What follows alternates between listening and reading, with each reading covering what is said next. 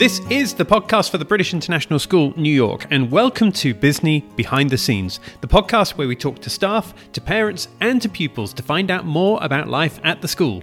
Now, in this episode, we're speaking to Holly and William, two pupils at BISNY who recently moved to New York from Australia. This means we get to hear what life is like for them moving across half the planet, what their first impressions are of New York, and importantly, what their first impressions are of the school too. So let's not waste any more time, but come with me as we hear now from recent arrivals, Holly and William. Holly and William, thank you both for being here today. And how are you both doing? Very well, thank you. I've just been brought out of my English lesson, so lots to look forward to. Yeah, I just finished my drama lesson. It was great. Excellent, Holly. I, am very glad that you're here. If you're, especially if you're missing part of your English lesson, what are you doing in English at the moment?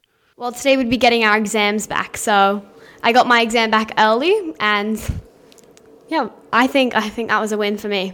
Did you get a grade in your exam that you're happy with? I think so. I think so. That's good. And William, you said that you've just finished a drama lesson. What are you doing in drama right now? In drama, we are creating a mask to represent personalities and things that we enjoy doing. Okay, right, understood.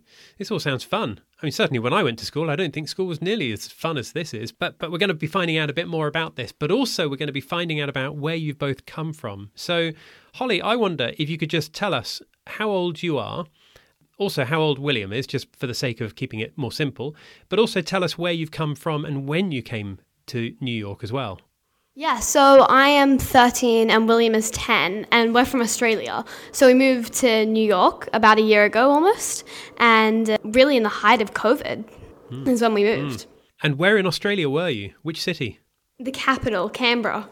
Takes a lot of people a bit of a a bit of thought to think of the capital. A lot of people call Sydney the capital, I'm guessing. Mm-hmm. mm-hmm. That's quite normal. I, I, I think a lot of people do think it's Sydney, but it, but it, but it's definitely Canberra, isn't it? Okay, so so you moved across from Canberra to New York, from one big city to another big city. How did you feel before you moved across when you knew that you were going to be moving to a completely different country on the other side of the world? Well, I had no idea what to expect, and it's only only recently we've almost been here for what a year, and I'm still just kind of noticing the differences. But yeah, when we were planning the move, it was definitely something I could never expect, especially now that I'm here. Yeah, I totally agree. Mm. Uh, it was a huge culture shock when we came here, and now that we've moved to New York, it's just this big city and just so many people, so it's great. But of course, you had to leave some of your friends behind in Canberra. Do you keep in touch with your friends on, you know, Zoom and stuff like that? Yeah, it's very hard with the time differences and the time zones, but I try and do my best to keep in contact. I mean, I think my generation has passed Zoom for the casuality, but I definitely, messages and social media, it's been really easy to keep in contact. No, of course. Okay, so before you moved out, were you, you know, w- were you thinking that you're that you were excited, or were you nervous, or was it a combination of both? Definitely both. I think. Yeah, I think it was a little bit of both. I was kind of nervous, you know, making friends might have been a little bit hard, but I don't think it was at all. Now I'm here. So when you moved across, I mean, how long were you in New York for before you started going to uh, to school every day? Not long at all. So when Australia had just finished the general school year, New York is only in America as a whole had only just been halfway through. So we came with maybe a two week difference, and that was all we needed just to get over the the time zone difference and the jet lag, and then we were back at it. Okay, so now that you're at BISNY, how do you find it, or how did you find it during your first month? I mean, was it was it easy to make friends, or was it quite tricky to make friends? It was a very easy transition. It's an international school too, so there's lots of ins and out, and then people who have also been here forever. So it's definitely a very uh, easy transition. Yeah, as Holly said, you know, everyone's coming in and out, and it didn't feel like we were the only new kid there. Even though it was halfway through the year. Well, that's a really good point because you know, I think a lot of people might feel quite strange coming in halfway through, you know, kind of knowing that the people that they're studying with will have been working together already. And it's not like everybody's starting at the same time. So, so that's good that you felt sort of welcomed straight away. How did you find the teaching staff? I really liked my previous teacher, and I also like my teachers this year. So it was a different format. So usually in Australia, we would have one teacher across all subjects, but here in New York, we have a teacher for each subject, which Well, is yeah, that's just a difference between primary school and high school, but the Australian system does not include middle school. So I was coming into middle school instead of the high school I would have used to be going to. Oh, I see. Right. Okay, so before you moved across to New York, and I guess your parents would have told you that you're that you're all going to be moving across to New York. I imagine that you would have seen movies on TV or at the cinema which feature New York. Uh, so is that the is that the view that you had of the city? And if it is the view that you had of the city, did it turn out to be like that?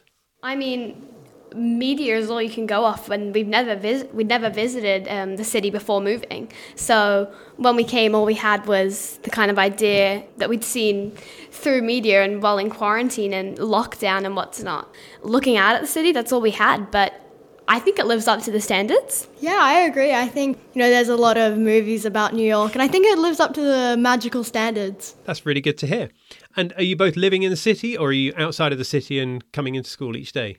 Yeah, Yeah. so we walk each day. We don't own a car, so there's no there's no reason really. We live in Midtown and everything's right where you need it. And how does it feel to be living in Midtown, especially given that you were living in Canberra before? Tell me what some of those main differences are for you. Well, we used to have this giant backyard and big house and everything, and now it's gone to an apartment in Midtown. So that's definitely a transition that's been a bit of a shock. But I really loved Midtown, even though it's kind of wherever you'd go, um, there's always something bigger and better. But I think that when you're where we are, especially now, we explore all different parts of the city, whether it's through school or like extracurricular activities, sports, and general things that we get to explore the city with. And where we live is just a nice addition to that. Yeah, I used to bike ride to school, so that's been one of my main changes. You know, coming from bike riding to school every day and from walk- now walking from midtown to school, which is kind of a crazy difference. I guess it might be a bit tricky to do biking at all in, in New York City, is it, William? Totally, yeah.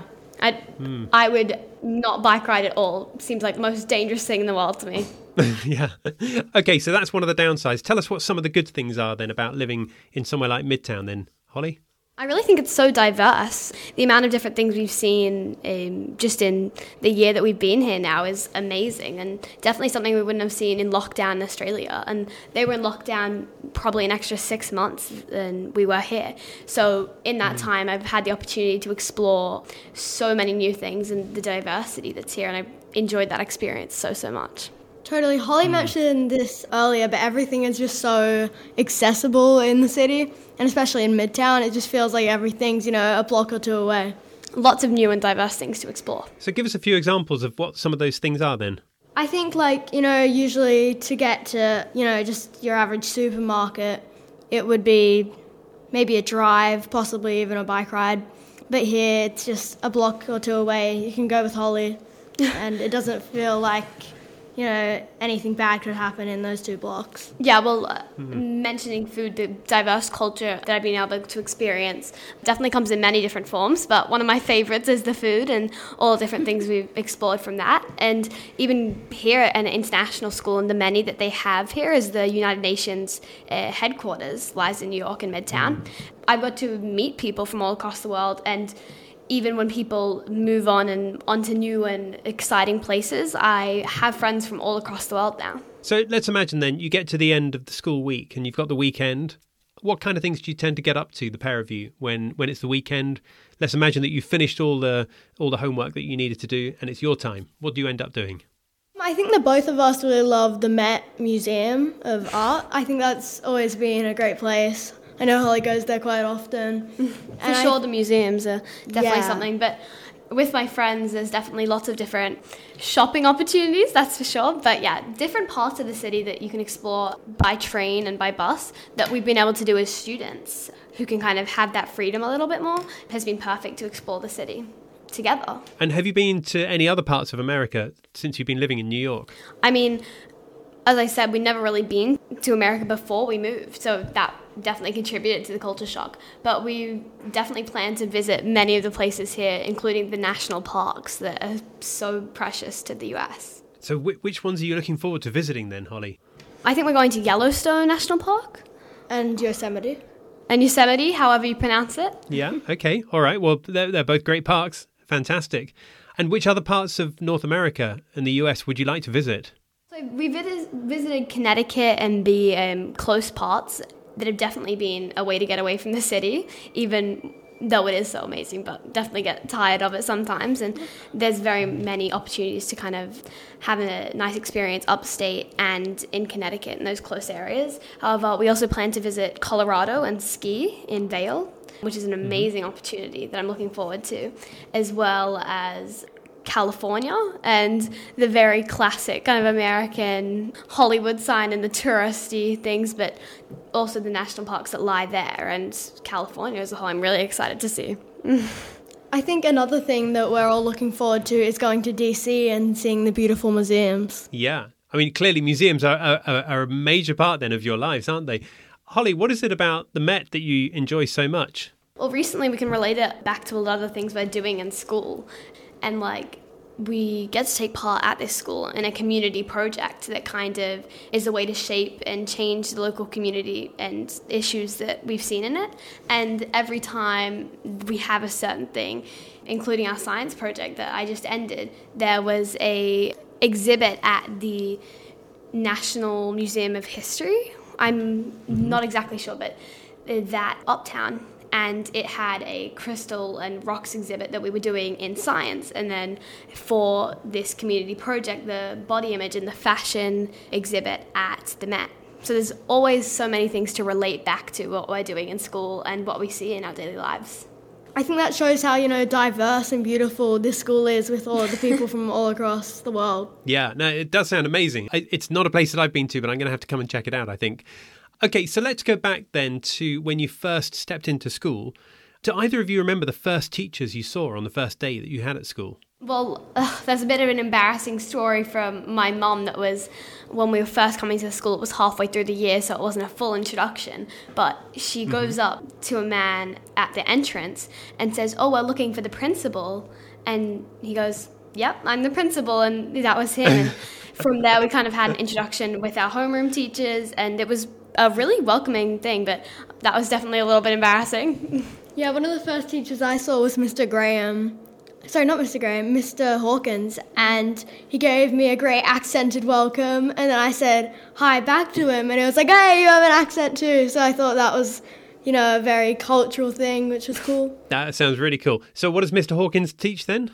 Mr. Hawkins teaches INS for the lower years. And INS is history and geography. Yeah. Okay. And just for people listening, what, what does the actual INS stand for then? Individuals in society. So a bit of a a bit of a different take on history and geography, but yeah, it hmm. switches throughout the year. But INS is what they've decided to call it. okay, all right. Now that's good. So tell us a little bit then about what your favourite subjects are that you have. The, the subjects where you think to yourself, oh, brilliant, I've got that one tomorrow afternoon. Looking forward to that.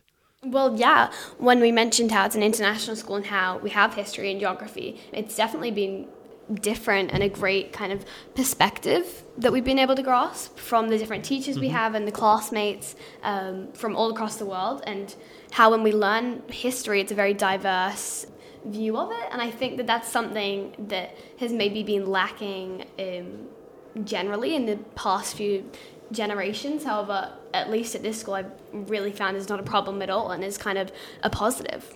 Yeah, I really enjoy English here at this school because we get to, you know, grasp poems from, you know, all over the world, which I don't think in some places we wouldn't have experienced.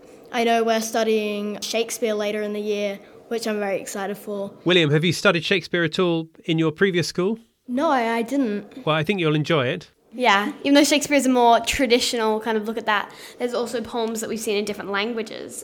And that's another thing the languages and how um, it's a really immersive experience where people can actually become fluent. I mean, I, mm. I'm not, I'm definitely not fluent, but many people speak many different languages and are continuing to learn them here. So, how do you feel it's changing you as people, as young adults, given the fact that you're meeting all of these people who are from different parts of the world? Well, yeah, as I mentioned earlier, even after people move on, it's so easy to keep in contact that with all these different time zones, even when you hear stories, it's like the most precious stories from their life. So I definitely gain a lot from that. And uh, the experiences that other people have had and then come and share, and the way that I can share those experiences of my own is really special. Uh, and when people share their experiences with you, Holly, how does it change you as a person? How does it make you into a better person? Well, as the, as the school is diverse, I think we've become more diverse too. And the way that even though you can't have that in your blood, you more so learn about these things. And being in very close contact and seeing these people on the daily has changed me into a more open minded person. And mm. as we said in Canberra, it's definitely the same kind of deal for everyone, but here it's also different. And that's contributed to me as a person and the way that I view different things and the perspectives that I've seen as of others and the way that I become more open minded generally. William, tell me how you think it helped you, given the fact that you're meeting these people from all different parts of the world. Yeah, I think, you know, I'm just meeting so many people from all over the world and it truly, you know, shapes. I think it helps because with biases, I feel like being it definitely helps you get a bit more open-minded because you hear all of these great stories from all across the world, which is just really amazing. And for both of you, what's one of the things that you're missing back in Canberra? Something that you couldn't bring across over here easily, or maybe something that you could bring across but only have a limited supply of it? Definitely the nature. Uh, we used to live on a reserve that was giant kind of gum trees and leaves and all of that. And New York, that it's an amazing city, but it definitely lacks that. Yeah, I totally agree with that. I think the uh, nature is something that was so important to us in Australia, but here mm. you can't really just go out and play frisbee. and then to look at that in a more positive way, tell me one thing that you love about New York that you didn't have in Canberra. Um, I really love the like diverse food here because I feel like in Australia, you know, you could just get Australian foods and that was about it. but here, you know, there's an English aisle in the grocery store and there's just so many different things from all across the world, which is really cool. No, I definitely think that if I could bring something back to Australia, it would be all the friends I've met. And although mm. we have to go back since it is a posting with the United Nations, I've loved the people I've met here and as an international school, the people who attend have so many experiences that I wish I could mm. go and experience with them. Awesome. Well, it sounds like you're both well and truly settled into not just New York City, but school life as well at BISNY. So, both of you, thank you for being here. Thanks for sharing what it's like to move from Australia to to the US and to change, you know, your your from one side of the world to another, to change your friends, to change your location, and to change your school as well. So thanks for explaining to us what it's like to settle into BISNY as quickly as possible. Thank you both very much. Thank you so much. Thank you and good night. So that was Holly and William giving their experience of what it's like to move from Australia to New York and to join a new school. I know they'll be listening to this, and I'm sure their families are too. So a big thank you to you for sharing your experience of the move. Now, our next episode is coming out soon, but in the meantime, thank you for listening to this one. Don't forget to follow or subscribe so you can stay in touch, and we look forward to seeing you next time. Bye for now.